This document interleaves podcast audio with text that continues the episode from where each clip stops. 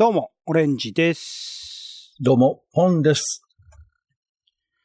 世の中全部種にしよう種ラジよろしくお願いします。よろしくお願いします。種ラジは毎日の興味の種をあなたと一緒に拾うポッドキャストです。お相手は東京の街をふらふらマイペースに散歩するお天気散歩人のポンと。映画、演劇、音楽、アート、何でも大好き、カルチャー中毒者のオレンジです。ゼルダの伝説始めましたか？始めましたか？かできましたか？ね。えー、話題ですよね。話題のゲーム。あの、一応この、えー我々の種ラジポッドキャストをお聞きいただいている皆さんにあのガイドラインなんですけれども、えーこのポッドキャストを聞いている人は、えー TBS ラジオの、えーアフターシックスジャンクションを聞いてるっていう前提で喋ってる番組ですんで、えーその番組を聞いてない人はですね、ちょっと何言ってるかわかんないっていうことはよく起こると思うんですけども、あ、もうその時点で、開始1分ぐらいでその切っちゃう感じですか？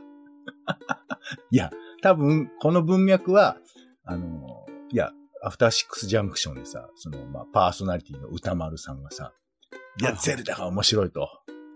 うん。いう話をいっぱいするわけじゃないですか。はそうすると、その話に感化されて、ああ、面白いんだろうなっていうふうに思っちゃうっていうのは、だから昔あの、オールナイトニッポンで小泉京子がこの本面白いよって言ったら、ずらっとその翌日本屋からその本がなくなるみたいな。そんなに話もありましたけどキョンキョンレベルの影響力があるんですか？いやいや、知りませんいやいや、ただゼルダの伝説の方は売り切れるっていう全、あの、現象がないじゃん。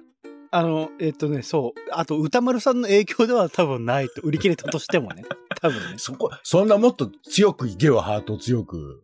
俺の師匠って思ってんだろうからさ。規模感が、規模感が違いすぎるでもさ、あの、俺思うのね、あの、まあ、そうやってその、ラジオでも、まあ、テレビでもいいや。だって昔はだってあれだよ。あの、午後は丸々思いっきりテレビで、はいはい紅茶キノコを紹介すると、もう翌日のスーパーから紅茶キノコがなくなっちゃうんだから。規模が違うのよ。ゼルダ1000万とかだよ。いやいや、いやいや、それでも、売り切れちゃうっていう現象があったわけじゃないですか。まあね。まあ、そういう番組を影響を受けやすい人がう見てるっていう問題もあるけどね。うんまあ、それを悪く言うと、だって、ゼルダだって多少そういう面はあると思うけど、いやいやいや、紅茶キノコと比べるだなけ電話とかさ、なんだろう、なんでスーパーに置いてないんだみたいなこととかを言ってたわけじゃない、昔は。あはあはあはあはあそう。でも、今さ、こデジタル時代になるとさ、まあ、ものによりますよ、もちろん。ものによりますけど、ゲームとかだと売り切れなくなっちゃうわけじゃない？そう、まあ、パッケージっていうかね、あのーハードは難しいですけど、ソフトはいくらでもダウンロードできますからね。そう。だから供給側が無限に売れるって、なんかすごい話だよね。そうですね。最近の、それこそ、えっ、と、お笑いのライブとかもそういう話ですよね。どんどんどんどんそうだよねライブっていうのも、まあだからそのキャパシティ1000、なんなら100人しか行けなかったとこ、俺すっげえ昔だけど、あの、渋谷にジャンジャンっていうライブハウスがありまして、もう、めちゃめちゃの伝説だと思いますけど、あのゼルダの昔は、え、A 六助とか、まあ、清水美智子とか、えーでうん私が行った記憶に喋りたいのは、まあ、古舘一郎ですよ。トークライブをはいはい、えーやってて、トーキングブルースやってて、で、その時はさ、舞台がすっごい狭いわけ。ぶあうん舞台も狭いし、会場も狭いし、なんならその会場に柱とか立ってるわけよ。狭いのに。ははははまあ、会場そう真ん中にドーンって立っってて、うんで、その半地下みたいなところの会場でやってるんだけど、まあ、古舘一郎もまあ結構当時不利になった後で人気になってたんだけど、うんで、そう言ったらさ、もう満席っていうかもう座れないわけ。うんうん。で、あ、なんか、あ、もういいですみたいな、後ろで見ますみたいな感じだった。あ、じゃあじゃあもうみんな来なよみたいな感じで、古舘一郎が。あら、古舘一郎が立ってる舞台の、もう、真横っつうか、もう、すぐそこに一郎いるみたいな感じのところに、客を集めて、喋ったみたいなのとかがあってさ、ははははそれは結構興奮するじゃないですか、なんか。その、一郎との。る種の今の体験価値っていうか、そうですね。音楽ライブをわざわざ生に見に行くとか、えーお笑いライブ生で、えー見に見に行くみたいなのの価値はそういうことですよね。多分ね。人との距離感というか、そう、なんか。ハプニングっていうんですか？そういう風なことにさ、巻き込まれるって嬉しいじゃん。うん、うん、うん、うん、うんうん。あんまりそうでもないみたいですけど。まあまあ、そういうこ僕ちょうともあったからどそれこそ今週、はいえっと、演劇系で、お笑いと、まあ、ダウ9万というね、注目のお笑いの、えー、何、ユニット？まあ、劇団みたいなもんですよ、言ってしまえばね。の、お公演を配信で見たのと、あと、えっ、と、た、たくみっていう、うん。うー加藤拓也さんっていう、それこそ綺麗、綺麗の国とか、えっ、と、はい。やっていた、脚本家であり演出家である方の、まあ、テレビドラマね。はい。あテレビドラマの、そうですね、綺麗の国とかをやっていたあ方がやってる劇団の公演うんを生で見に行く。だから配信で見る演劇みたいなものと、えーリアルで見る演劇みたいなものを連日見た上で、やっぱりその違いみたいなものはね、如実に感じたりしますからね。その、そこに、なんだろう、目の前に厳然として人間が営んで、もちろん演じているんだけど、人間がい営んでいるからこその感じられるリアリティ、気遣い、細かな表情の差みたいなものっていうのは、やっぱりリアルの現場ならではだったりするので、そこら辺の違いみたいなの結構ありますよね。だから、物が売り切れるっていうさ、その、なんていうか、手触りある現象が、まあ、手触りあるっていうのも変だけど、ね、お店先行ってさ、えー、ないんですか？あ、はい、でもあの、こちらのドラゴンクエスト3と、えードンキーコングと一機のセットだったらありますよ、みたいな。ええー、みたいな。あの、当時ドラゴンクエスト3とかを買うときはそういうのがあったわけですけど、それはロジックはどういう風にしてるの？だって、あなた、えー。そこにソフトはあるわけでしょ？ソフトはあるけど、3本セットじゃないと売ってくんないのよ。なんでなんでなんで？なんで？なんでだろうね。それは俺にもわからないよ。どういう、いやいやいや、わかるんだよ。向こう側としてはそれを叩き売りにしたいっていう、まとめて、はいはい売っちゃいたいっていう理由わかるんだけど、はい。それをどういうロジックでかん顧客に理解させるのかなと思って。あの、死のもの言わずに、この袋に、1個の袋に入っているものしか売ってないんで、どうぞっていうことだと思いますけど。お客様は神様じゃなく、店員が神様だった時代の話だな。いやいやいや、お客様神様なんだよ。ただ神様にも、あの、買える単位が決まっているっていう、そういうことなん だと思いますけど。いまやあ今や神様がいなくなってしまったわけだけど。そうう。いうなんかこう、何？制限があることで、その影響を体に受けられることってあるじゃないですか。はいはいはいはいはい。ここの会場入りたいけど入れない。ああ、入れなかったんだっていう風に記憶になんか残ることとかさ。うんうんうん。だけど今は、バカ売れしたものが、そのいつでも手に入ってしまう時代になっているのかもしれないなとか。逆に言うと手に入らないのがだけどねめっちゃ腹立ってくるみたいな話とかもあるわけですよ。ああ。なんでそんなの用意できてない、だって、リアルなものですら、え、そんなの、あの、供給するのが当たり前でしょ？お店なんだから、みたいな。なんかそういうスタイルになってない？まさかっていう、ちょっとそんな気すら、ちょっと思った。ディズニーランドのファストパス問題みたいな話？何？どういうこと？ディズニーランドはやっぱりリアルで行かないといけなくって、実際に現地に行ってめちゃくちゃ並ぶとか、で、ファストパスとかを取ったとしても1時間2時間待ち当たり前みたいな状況の中で、それに対してこう、意義を唱えるみたいな話だよね。客だぞと。こちらとら、こう、安くねえ金払ってんだと。何千円払ってんじゃんと。なのにこのアトラクションを一つもできないっていうのはどういうことでちゅかって。なんでちゅかこれは？っていう。なるほど、3歳くらいの子が怒ってるんでちゅかね。うんうん。ああ、どうなんだろでディズニー、ディズニーはもう、うな。うん。だからすごいですよね。今の時代もディズニーランドが強いのは、リアルでしかありえないものを提供してるっていうのは大きいんでしょうね、きっとね。まあ、ディディズニーランド、ディズニーシーっていうことで言うとね。だから人にも言いたくなるよね。いや、この先週さ、ディズニーランド行ってきちゃってさ、ええー、行ってきたんだ、どう、今どうなの？とか、そういう話になるけど、先週さ、えーっと、ディズニーが配信している映画見たんだよ。ええーってなるよね。その、テンションの差はま、あ、いいのよ。映画は映画でいいものよ。そっちはそっちでね。ピーターパンウェンディ見たんだよ。うんウェンディって誰？みたいな、そういう。うん。いやいや、知ってよ。ディズニー好きなら知ってるんだけど。ディズ知らない人とかはね。でも知らない人でもランドとシーぐらいは知っている。俺わかんないんだけどな。なんかディズニーランド、うん何年行ってないか話ってちょっと薄く盛り上がるよね。田舎の人とかって、えー、修学旅行とかで東京、東京行くなら、ディズニーランド行くのが基本なんでしょ、今のぶん殴ってやりたい気持ちがあの120%超えているんですけど、大丈夫ですか？僕は東京生まれ東京育ちなんであんまそういうのわかんないですけど。えー、私、あの、修学旅行でディズニーランド来てます。やっぱりでしょ？でしょ？そうなの。時代もあると思うよ。時代もあると思うけど、東京に来るイコール、えー、ちょっとその、県境を超えてますけど、えーうんディズニーランド行くわ。別に、うんあの、俺、俺が気が決めたわけじゃないんで、全然いいんですけど、行ったよ。うん。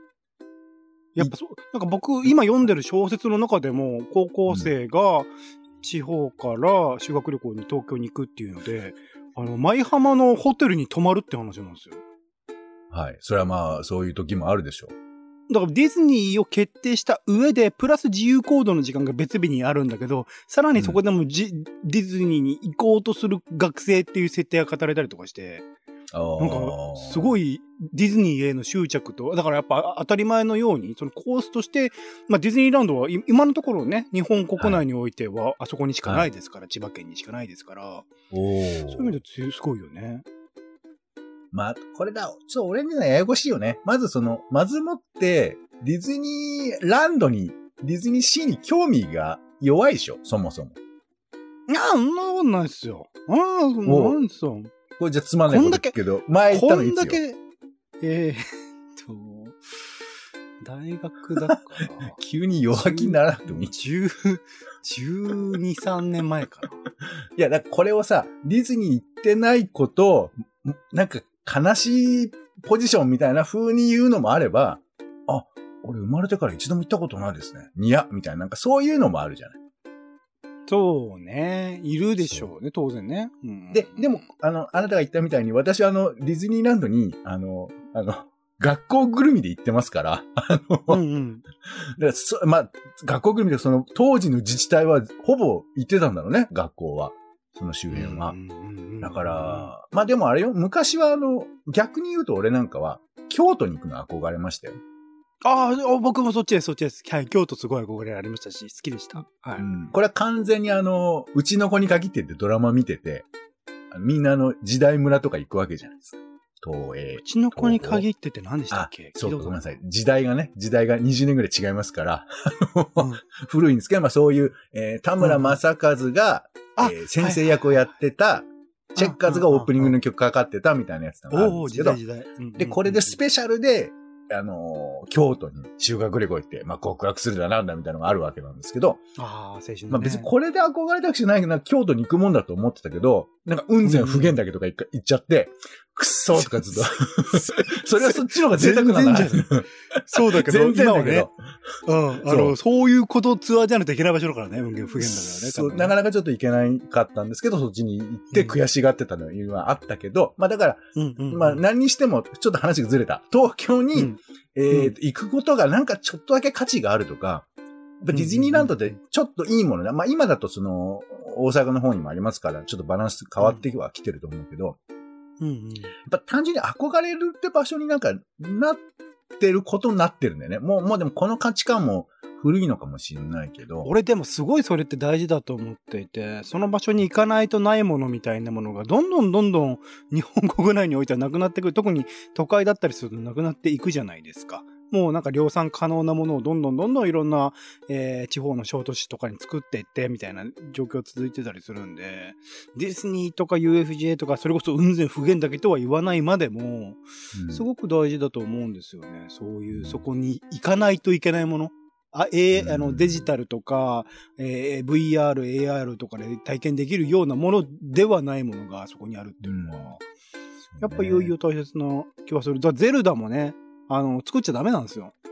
ほう。テーマパーク。ゼルダのあ、逆だゼルダのテーマパーク？ゼルダがテーマパーク？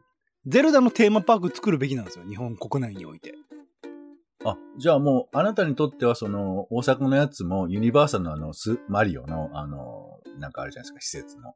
ああいうのもやっぱ憧れるものだし、ああ、あれは行きたいね。うん。行きたく、えそれこそれこそ特にね、そ今週見たばっかり、今週じゃない、先週見たばっか、先々週か、見たばっかりですから、映画とか。うんいいつでもいいですけど。まあそうね、うんあれなんか見てると、でももう、映画がそのものがもうアトラクションみたいな感じすらあるよね。なんか作りがね。うん。あれを体験できるのでも今、世界中で、U、日本の UFJ だけです。ん ?USJ か。USJ だけですから。うん。今、UFJ って言ったよな。警察の人だ。USJ、UFJ 警察の人だ。すいません。ちょっとハマイヤー憧れでちょっと行ってみましたけども。困ったわ。困ったおじさんだ。すいません。はい。ということで、えっ、と、ゼルダの伝説、えー、ブレスオブワイルド、絶賛。15、ちょうど15分で帰ってきたね、話題がね。半分で。まあまあまあ、ゲームもやってますけども、オレンジさんははいはい何ですか、今週は。何に今、ああハマってますか？ゲーム、ゲームの話ちょっともうちょっとしたいんですけど、あ、ちなみに、エする？ッポンさんは買買ったの？ゼルダは？いや、もう、いや、私の話します？私、うあのね、積み絵が多すぎてですね。でしょうね。いや、だからす、もう、いや、でも頑張って、つい、ん先週ぐらいかな、ゼルダの伝説、ブレスオブワイルドをクリアしたんですよ。クリアしましたかああ、そうですか。いや、感動ですよ。いや、まあちょっとごめんなさい。短めに喋りますけど。僕まだなんであれなんですけどじゃあネタバレなしで喋るけど、なしで、はい。っていうか、あのゲームは、まず前提として知っててほしいのは、ゼルダの伝説、ブレスオブワイルドは、まあ、あの 3D 空間で、えー、リンクが、まあ、旅をするんだけども、ほとんど目的が知らされないままに始まっていくゲームなんですねわ。かります。僕も途中までやってるんで、はい。そう。で、とにかく目、目覚めて、起きてリンク起きてって起こされて、で、何にもないところを、ね。はい。そう、うん。わーっと走っていってっていうだけの、でも何やってるか全然わかんないゲームなんだけど、これがね、えーだから本当は、昔発売された1918年、19年ぐらいですけど、そんな前ね2000、え2000、ごめん。ごめん、1900 2019年ぐらい。ごめん、俺さ、口が1900の口になってんのよ。わかります？そうだよねにわかるわかる2000の口はね、最近のやつなんで、過去を語りたい時にね、そうよ1900から始まるよね。恥ずかしいわ。もうその2018年ぐらいの、えーはいやつなんだけど、、はい。当時噂が入ってきて、まあこれは必ず最初出るよね。最速でクリアしたやつがいるっていう噂が出て。はいはいはい。そういうゲーム最。速ってどういうこと、はいそう今日、そしたらなんかもう全然短いわけ。普通は何百時間、何十時間なわけだけど、ほんと何時間でクリアしちゃうみたいな。はみたいな。その反乱の状態でクリアしてましたからね。そうなのよ。ねゼルダの伝説ブレスオブワイルドは、あの、始まってそのまま最後のボスのところまで行けるっていうゲームなんだよね。そうよね、あれね。そうだ、これはものすごいゲームだなと思ってて、で、それでやったんだけど、やっぱその最後のボスになんか全然いけないわけ。普通にやってると。で、そんな私がまあいろいろ経て、もうそれでもまあ何十時間やってんだけど、はいはい。あのまあいろいろ武器とかさ、なんかあとパワーアップするものとか、あと仲間みたいなの見つけるとかいろいろあるんですけど、やっうんあの、なんか一応一通り揃えたんだけど、なんかまだちょっと、なて途中の敵にはやられるしなって思いながら、うっかりボスのところに行って、うっかり。そう。ほんとうっかり。もうどうしよう。でもほら、戻るのもできないから、つって、なんかとりあえず進んでったら、なんかもう雰囲気出てきたわけ。あらあら。で、やっぱり最後、ボスに会っちゃって、うんうん。1時間ぐらいかけたかな。ほうほう。クリアしましたよ。おー、え、わ倒せちゃうんだ。いや倒せた。いや、だから倒せると思ってなかったわけ。まさかと思って。うんうん。絶対死ぬからまた戻れ戻れればいいと思ったのに、勝っちゃって、いや、よかったと思って、まあ最後、まあいろいろあって終わるんだけど、うん。で終わった後ってさ、なんかこう気になるじゃない、もうなんかあったんじゃないかなみたいはいはい。間にね、いろいろとね、抜いて。で、今まで全くやめてたネットを解禁したわけ、そこで。ああ、あ、本当にじゃあ何にも攻略のあれとか見ないで来たんですすごいそう。見ないようにするっていう風に決めててやったんだけど、もうダメだと思ってちょっと、な、なんか終わったらなんかあるのかなと思って調べたら、あの、うん。えー新コードっていうのがあるんだよね。パーセンテージで。ああ、えっと、進むに行くに度数ですね。そう、なんかその多進行分、いろいろなんかやったこととか、まあ、パーフェクトにやったら100%になるうちの何パーセントぐらいあなたは見ましたか？みたいな、なんかそういうのがあって。うん、うん、うん。で、それが出てるのよ。ゲームのほう中にほうほうほう。それが表示されるようになる。あ、そうなんだと思って見てみたんですよ。うんうん。何パーだと思います？まあ、クリアしてるんだから、それは100に限りなく近いんじゃないですか。でも、まあね、いろいろと、その、細かいなんだ、妖精みたいなのと出会うとかみたいなのありますから、なんかそういうの考えると、まあ、85とかくらいかな。うん。えー正解は23でした。23ですよ。く、クリアしたの？23%。クリアしたのよ。う嘘みたいだけど。だから俺、ほぼ全裸でクリアしたのと同じぐらいな扱いなのよ。任天堂に言わせれば。23でクリアできるの？できるの。できるのっていうか多分、オレンジさんも今、12ぐらいだと思いますよ。途中で止めてるってことは。いや、とまあ、だいぶ初期の方だと思うんで、そうですね。そうすると僕6 2とかぐらいのかな。2かもしれない。うんいや、本当に。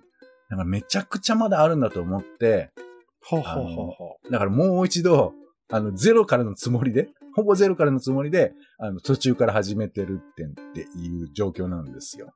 まあ、ある種旅が楽しめるゲームですもんね。いろんなとこ行何くだけにもしなくて。もね、そう、あっちの方のお山の上の方がちょっととんがってるから行ってみようかな、みたいうん。な。なんかそういう風なことで行ってみて、なんか何にもないっていう風に、そこでわかるみたいな。そう、そそれがうとね、んあの、僕結構前も話しましたけど、網羅系の人間なんで、その場所うんその場所でなんか一通り出てきてるもの気になっちゃうタイプなんですよね。それで時間かかっちゃうんだよな。誰かコラムで書いてたんですけど、はいはい。うん。ごめん、ちょっとなんあの、ゼルダの伝説の面白さっていうのは、はい外れ、外れが面白いんだって。外れ。あの、多くの、まあ、ゲームとか、まあ、もの、エンターテインメントって、ここに何かありますよって言って、ゲームや何、エンタメなりがあると思うんですけど、うんゼルダの伝説は何かありそうだっていうだけで、あるかどうかわからない状況をユーザーに提供してるっていうことを書いてて。ほうほうほうほうほうほう。これちょっと詳しくないんだけど、他のオープンワールドという、まあ、すごい広いところを歩き回るゲームって、割と、ここに何かがありますよっていう情報を出しちゃう場合があるんだって。なんか近くによると、アテンションというか、ポーンってなんかい、あの、で、表示されたりとか。そう、まあ、なんならもう地図にそういうのが載ってたりするので、何かはわかんないけど、うんここには何かあると。でも、うんうんゼルダの伝説は、そこにありそうだっていう、その、多分投稿線？高い、場所が、この場所が高いって情報だけはあるけど、行っても、あ、行かないと何があるかわかんないって状況が提供されてて、うん、うん、うん。だからあそこにあるかもしれないって言って、なんだって、でもあそこにならあるかもな、とか。あとなんなら、その時はなかったけど、別な条件だと、うそこにあるかもしれないみたいな、そういうこととかを、また知る、知ったりすると、また行くかっていうふうに思ったりするっていう。だから、網羅っていうふうなものと、あの、うん何？自分の意思っていうものが上手に重なるっていうかさ。だから、分かってて全部網羅するっていう、そのなんか、スタンプラリーみたいなことではなくて、うん、毎回あそこにあるかもしれないっていう冒険心で結果を埋めていくみたいな形にデザインされてるって話が書かれてて。ほーだか、ら理想じゃない。新鮮な気持ちで行く方が本当はいいけど、つい全部ああるんでしょっていうことでこう埋めていきたくなるんだが、そうじゃないようにデザインされてるから、だから楽しいんだっていうことを書いてた。そういう意味で言うと、僕が今楽しんでいるマリオオデッセイは真逆ですね。お、どうですか？マリオデッセイ今楽しんでるのね。まあ、映画の影響もあるでしょう。そう、今更ながらやってるんですけど、全部教えてくれますよ。ここに今地図上でここにあなたは行けばいいんだよっていうのを次々に教えてくれて、そこの通りに行くとうまくいくので。そこまで、そんなになんか、つまらなそうに言わなくても、あの、程よいところで言ってくれんじゃないの？あ、でもね、あの、地図上でここの場所って言っても、立体的な、立体的ってなんだよ。マリオにしてはね、3D ですから、うんあれ、あれに、ねで、あの、この上の方にあったりする。山の上の方にあったりとかして、うんそこに行くまでにはどうすればいいかみたいなところの工夫みたいなのね、あったりするんですけど。まあ、そうですね。ゼルダ、ブレスオブワイルドから逃げてそこに行った人間としては、まあ気楽ではありますけどね。わかるんでね、すごいね。今一番売れてる Tears of Kingdom の正式名称も全く言わなかったね。ここまでね。なし。なし2ぐらいに思ってますけど。まあまあ、そうね。で、買ったんですか？ちなみに。いや、だから買おうと思ってるんですけど、まあだからこれあの、日々のストレスの、あの、レベルにもうよるよね。もうダメだと思ったら、あの、ストレスで買っちゃうと思うけど、は発散する場所もそこに求めちゃうっていうこと。買うことによってってことなんですね。でもそこからまたね、大変な日々が続きますからね。なんかそう40時間で終わるとかっていうなんか変なあれが出てましたけど、そんなことないですもんね。何百、何十何百時間ですもんね、多う分ね。ーん、そうね。いや、だから、まあ、オレンジさんとはまた違うかもしれない。僕はだから、時間を気にせずやりたいよね。なんか。あー、はははでもそれだと、さ、辻褄合わなくなってくるじゃん。時間気にせずやると、あの、限界があるね、どんどん、人そう、時間が溶けていっちゃうから。人には死が待ってるからね、その先においてはね。まあまあ、そういうね、大げさに言えばそういうことだと思いますが。うん。まあか、あの、買ったらその話ばっかりすると思うんで、その、種ラジたの敵敵にもね、ちょっと良くないなと思いますけど。なんかすごい面白いらしいですかね。僕だから、そういう意味ではブレワイクリアしないといけないので、だいぶ先ですね。やれるでも、一言言っておけば、クリアできるよ。うん。できないって思うじゃん。いや、ああいうゲームって。に本当23%のやつが言ってる。いやいや、なんだからか言ってる23でもクリアできんだから、勢いあればやっぱクリアできんのよ。本当に。そうね。10ぐらいでもいけるんだろうね、きっとね。頑張ればね。そうそう、そう思います。すごいゲームだよ。本当に。いや、いいです、いいです。もう、だからゼルダをね。あの、みんなでやりましょう。いつかね。はい。はい。みんなでやるのかな？そういうゲームかな？はい。はい。ちょっと早いかな。はい。えー、種ラジオはツイキャスでライブ配信しているほか、Spotify や Apple Podcast などで週2回配信中です。お好きなサービスでの登録やフォローをお願いします。更新情報は Twitter でお知らせしています。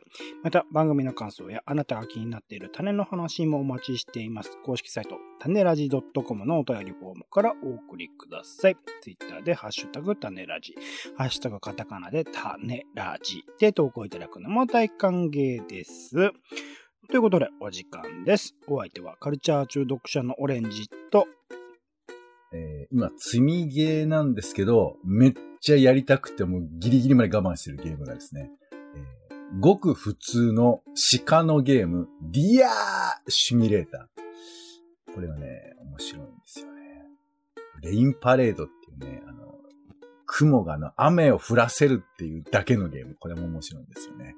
えー皆さんぜひやってみてください。えーお天気散歩にの本でした。